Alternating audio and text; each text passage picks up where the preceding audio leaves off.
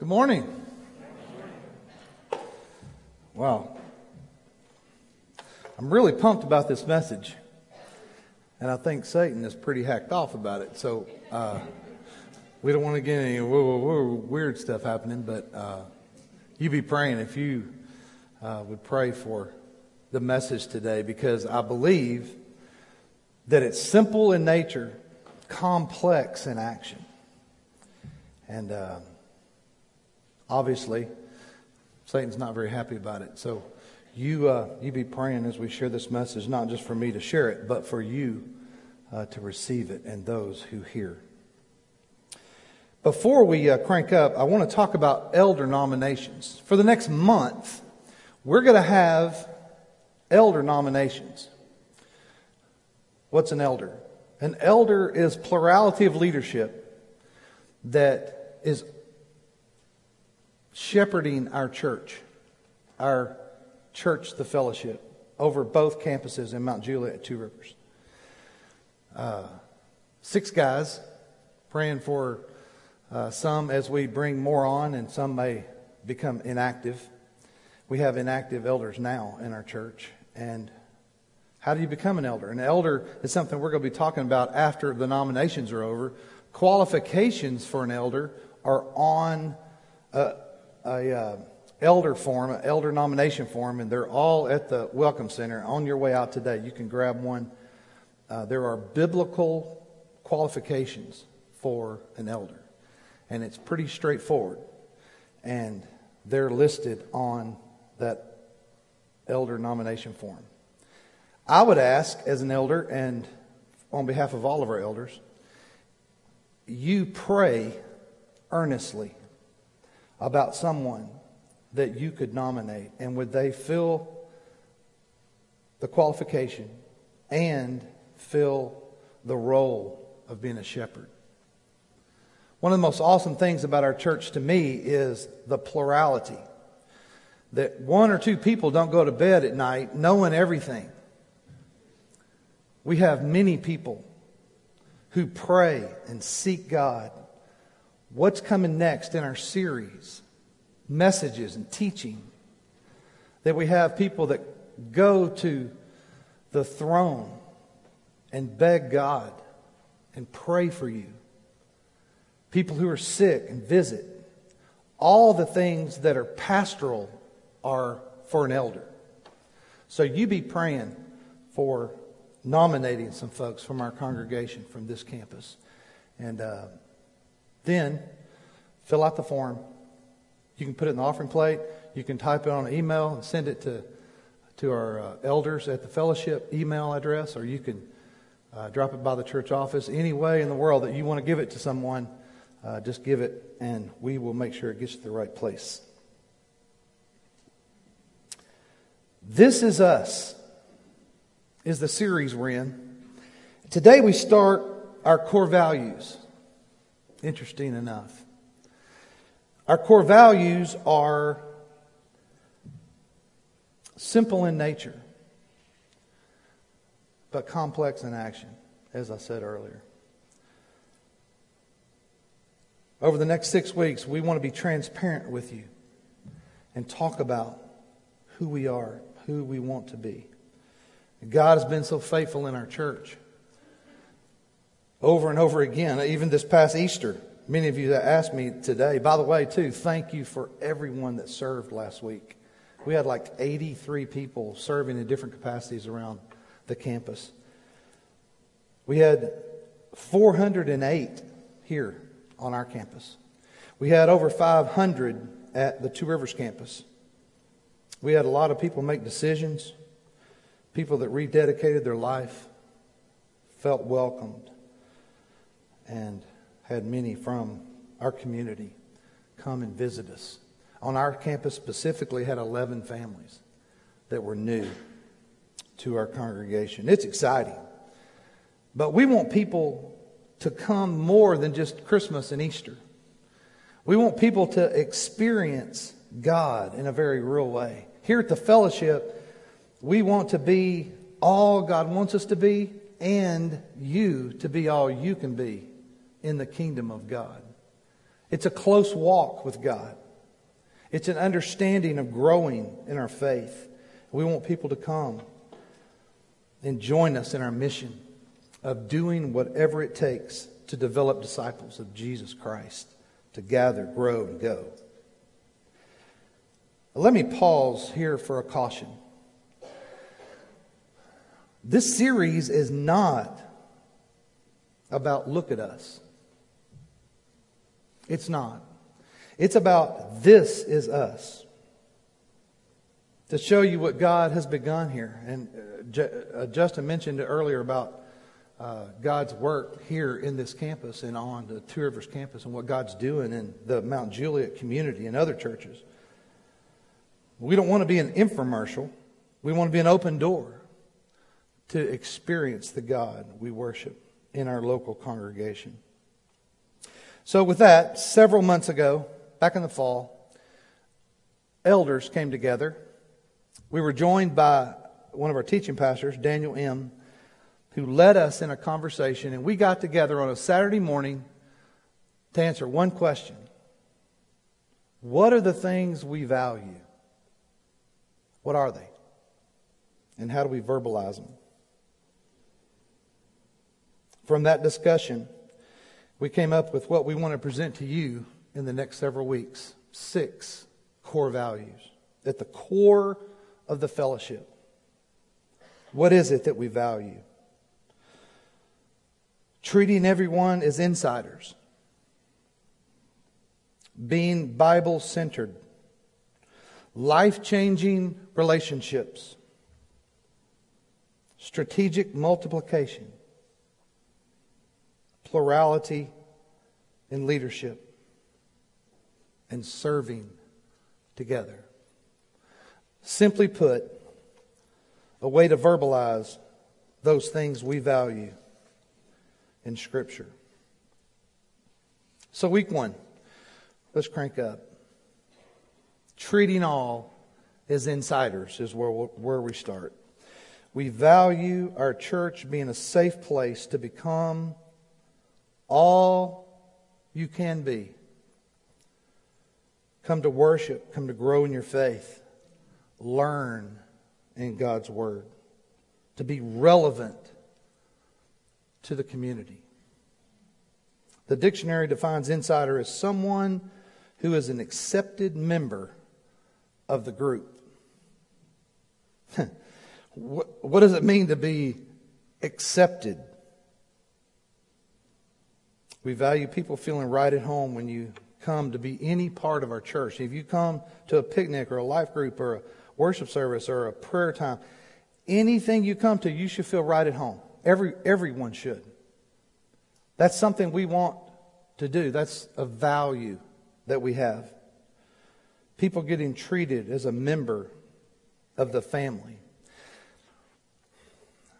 Picture with me if, if you will, I, I'm, a, I'm visual. Picture with me here. There's a house. You drive up. This is not visitation, I promise. You drive up, you get out, you walk up to the front door, and as soon as you get onto the porch, you hear laughter, talking, people on the inside. You before you knock on the door, you kind of walk over to the, to the window and you look in the window and there, there's all these people sitting in the living room. And they're laughing and joking and one, telling, they're, they're telling stories and everybody's attentive and it's noisy. How do you think that makes me feel? If I'm looking in the window at all the fun in there. We don't want anybody to feel that way. No one looks through the window at us. What this value represents is everyone's welcome home. On the inside, in our family.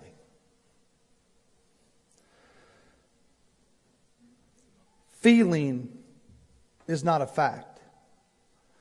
Feelings are what often gets us in trouble.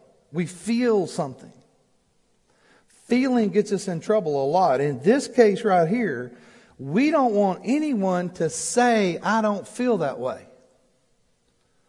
It's hard to deal with when somebody says, I don't feel that way, because our value would be we don't want people to feel that way. But if you feel that way, don't ever say, Oh, you don't feel that way. That's one of our core values. Well, what? Wait, it's a fact that it's a core value. It's not a feeling. Does that make sense? We don't want people to feel that way. Oh, you don't feel that way. I, I don't feel at home. I don't feel welcome. Don't feel that way. no, I already feel that way. Yes, I do. There was a there was a storm this week, kind of in a second picture. There was a storm this week on Monday. Lightning. Man, how many people saw the lightning Monday night? Whoa. Pouring down rain. If someone's out in the street walking or standing in your yard, invite them to come out of the rain. Wouldn't you do that? If someone's out there and the lightning and the danger and the all this stuff is happening, the wind's blowing, and you open the door and look out the window, look out the door, and wouldn't you invite him in? Or would you just close the door and go, Boy, I don't know what they're doing out there. I hope they don't get hurt. That person is not going to feel very well if you open the door and close it. Yeah. Uh, don't feel that way. That's a core value we have. I live on the lake.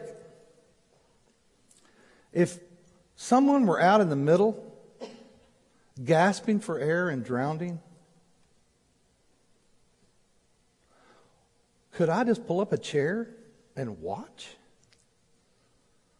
No. If we have Jesus, can we just pull up a chair and watch the world go to hell? No. We have something that we want to give to people in a relevant way. And the best way to do that is invite them in and make them feel at home. Now, it's hard. A new life group is easy to make people feel at home because everybody's in the same boat. A, life group that's been going for years, it's hard to make someone feel at home in a group that's been going on because they don't feel like the insider. It's our job to make them feel that way. How did God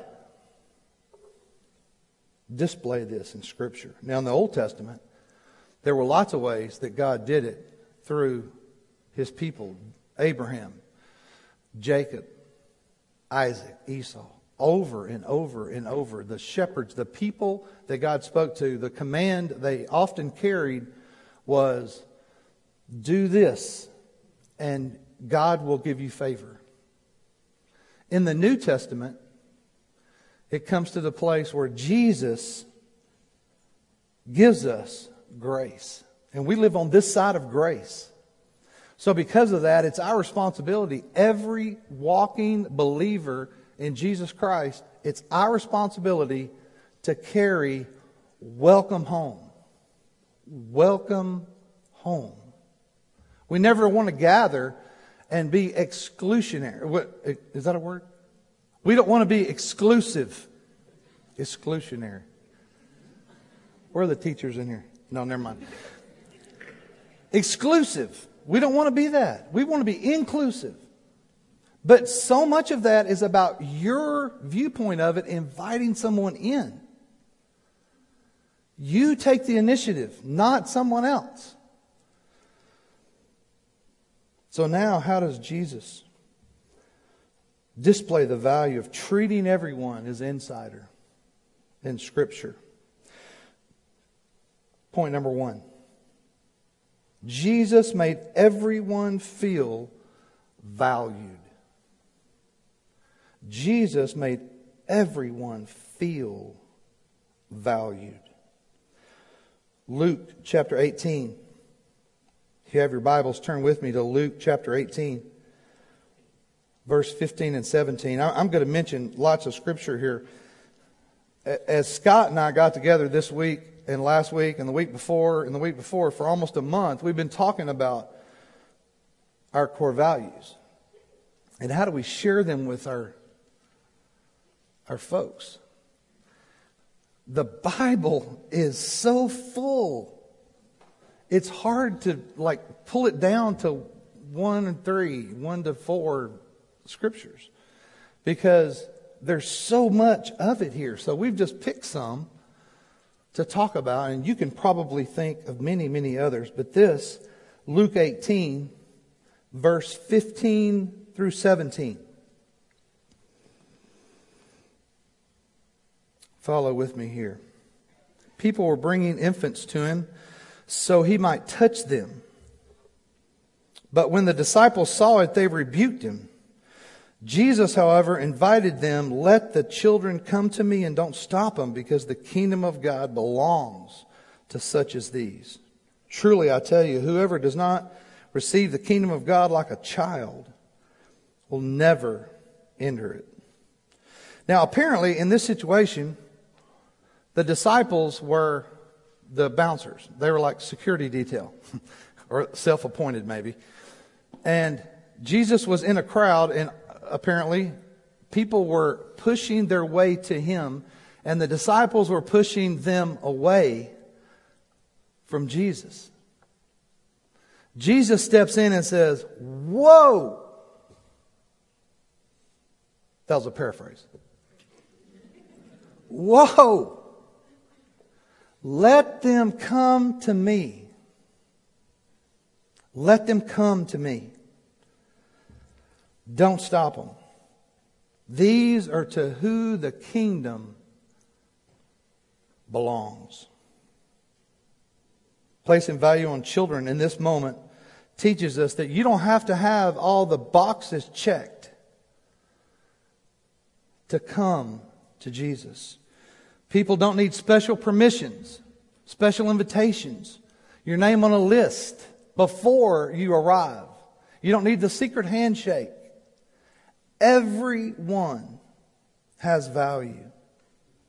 It's for everybody. It's the innocence like a child that's referenced here. That you don't have to have it all together. You don't. John chapter 8, verses 3 through 11.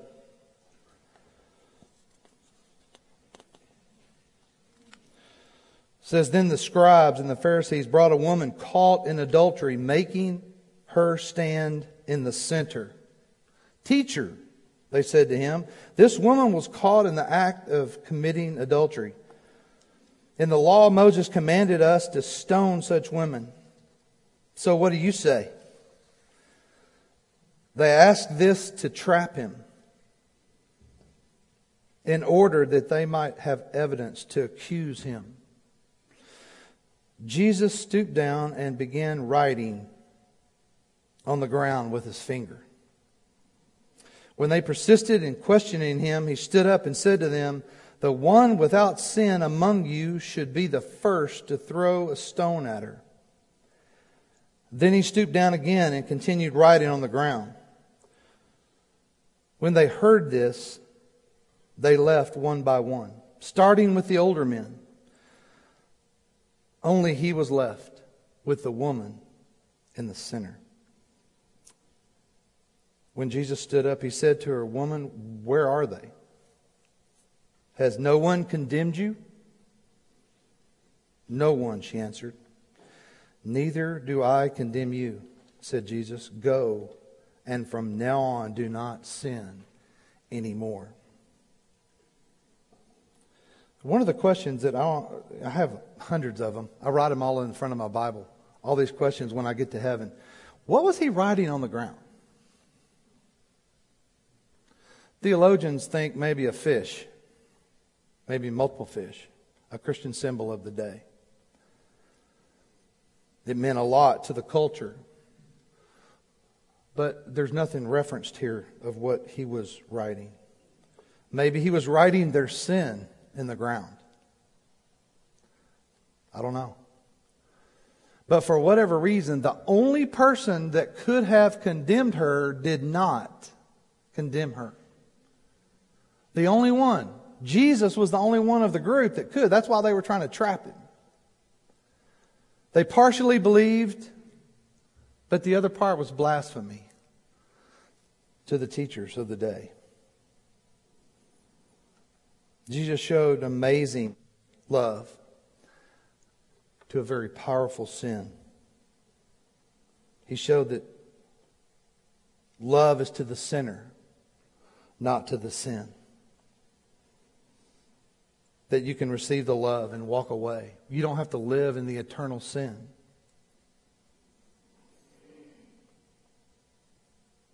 Did she feel valued? I believe she did. I believe she did. Now, picture in today's world,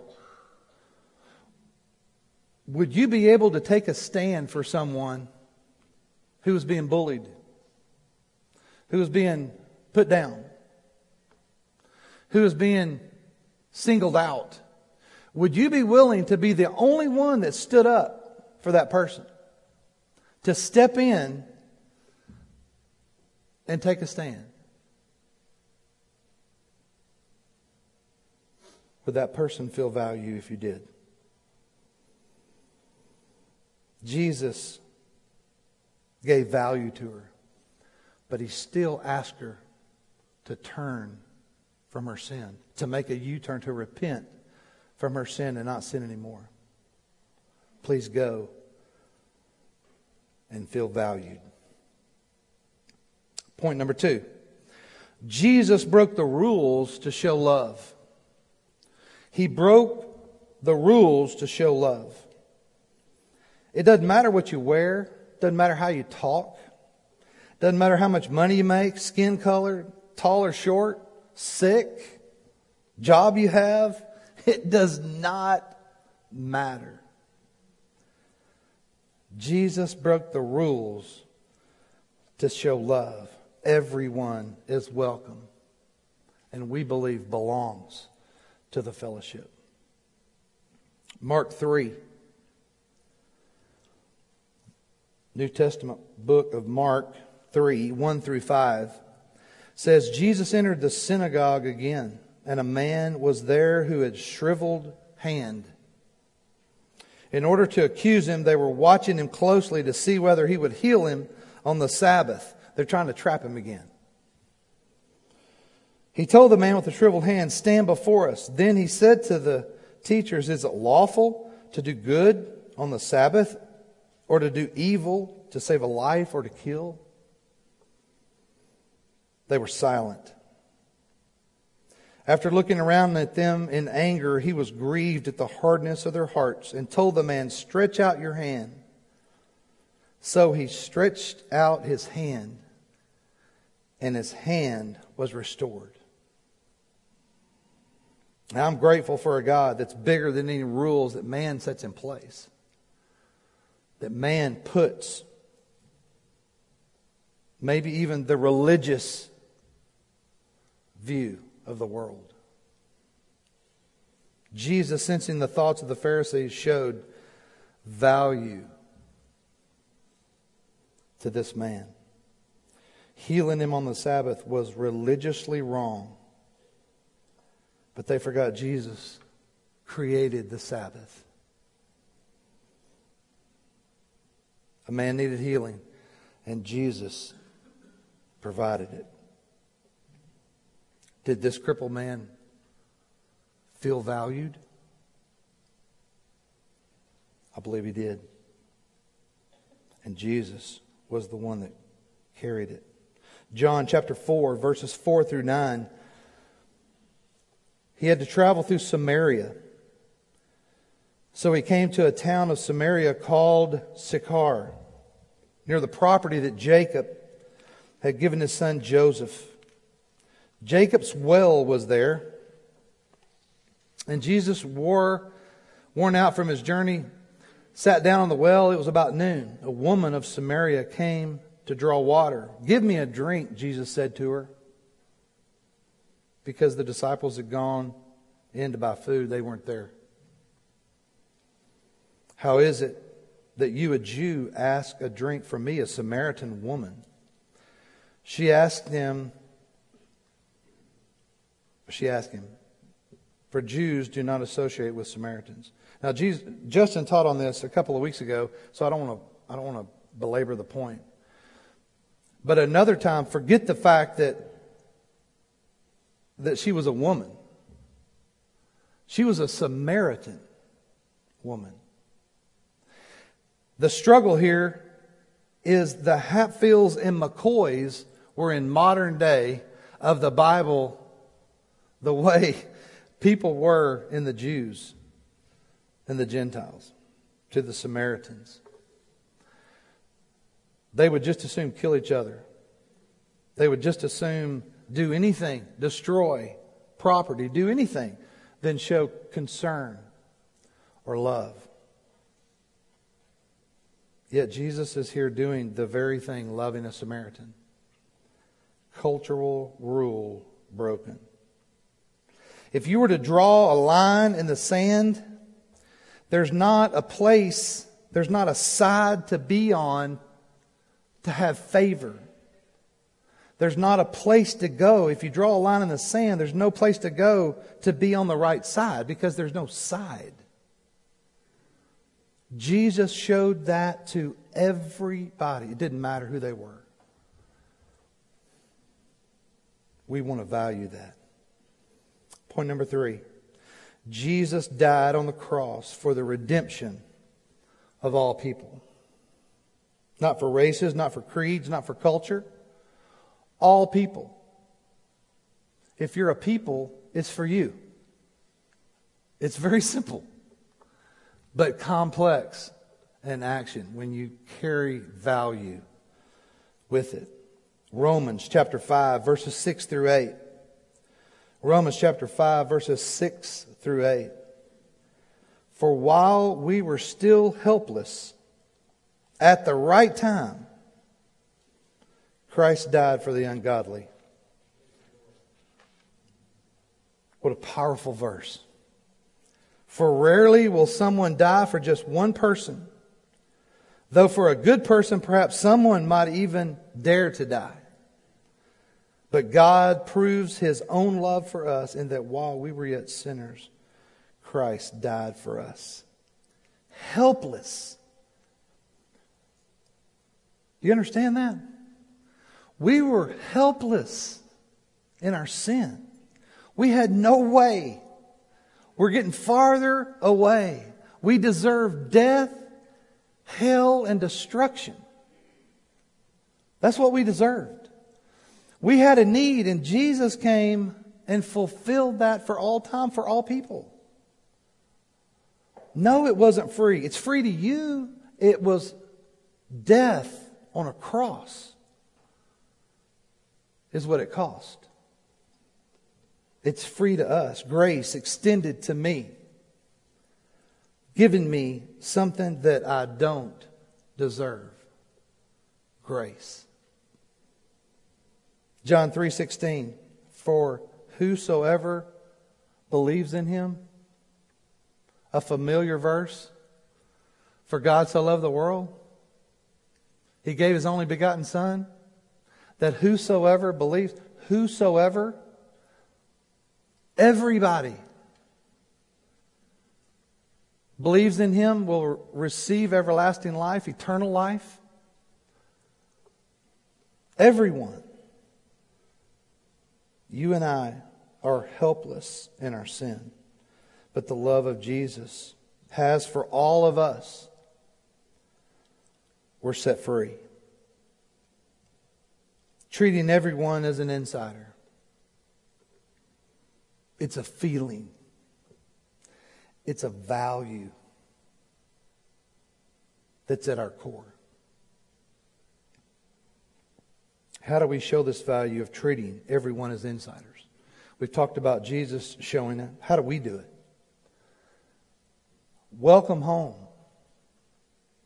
Welcome home should be our mantra. Every time that you see someone, you should never think they don't belong here. Never. Accept all people is number one.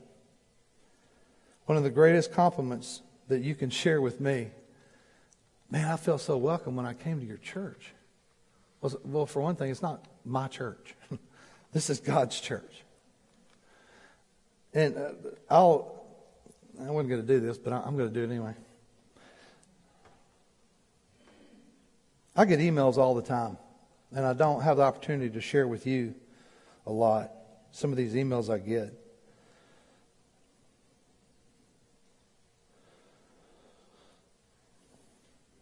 I got an email over the weekend. Greetings, Pastor, Pastor Lynn. My name is Dave Town. My wife Paige and I visited, visited your church on Easter Sunday. I have to say that I was very impressed with the whole experience. People everywhere serving. What a wonderful church you have. Everyone was so nice to us. It's too bad that we live in Florida. And we were spending Easter weekend with my wife's family. They just have a couple of miles. They live a couple of miles from your church. We attend First Assembly Church here in Port Richey, Florida. I'm actually an elder here at the church. And we'll be up there again at Labor Day looking forward to being part of you, being a part of your body, coming to worship on that Sunday. Value. Do they feel it? Is the question. Not do we show it. That ought to be the given. The, do we show it? Ought to be the given. Do they feel it? Is the question. It's our value. Okay, let me get back on the scripture. Number two, we value everyone. It's not enough just to welcome people into our lives. We need to show the value of Jesus in our life. Do you love people? Anybody ever ask you that? Do you love people?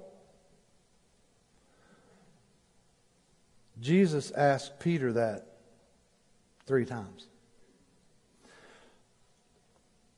Do you love me? Because that's the question. If you're a believer in Jesus Christ, then this is a value that we should have inherent in us. And oftentimes in the culture we live in, it becomes exclusive and not inclusive. We can't pick and choose the people that look like us, talk like us, smell like us, political beliefs, sports teams, even non cowboy fans, Dallas Cowboys. Well, we, we won't go there. Period. It doesn't matter. People belong.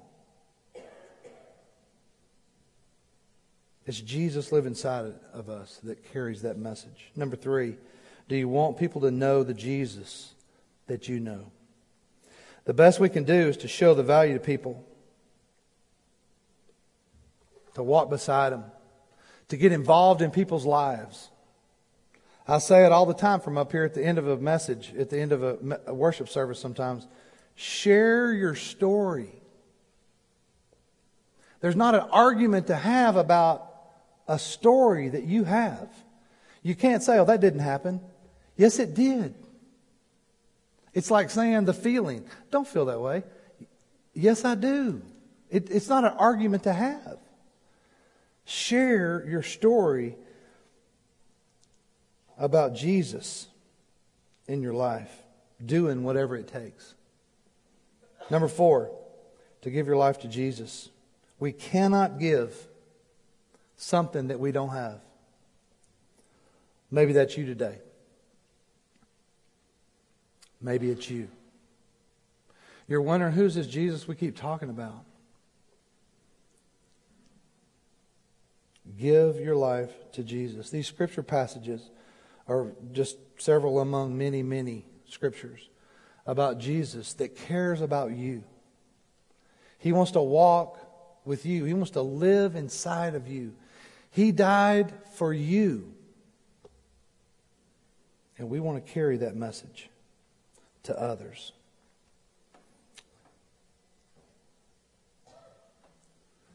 Very simply put, if you have never had the opportunity to give your life to Christ, we've talked about it for about three or four weeks.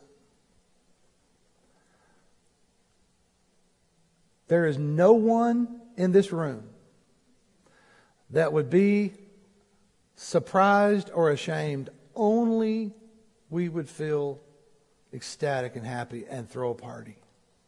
For anyone that comes to know Christ for the first time, because it's not about an age. It's not just a child that comes, it's like a child that comes. You don't have to know everything. You don't have to be cleaned up. You don't have to have all the boxes checked. All you have to do is be willing to come and invite Jesus into your heart and your life.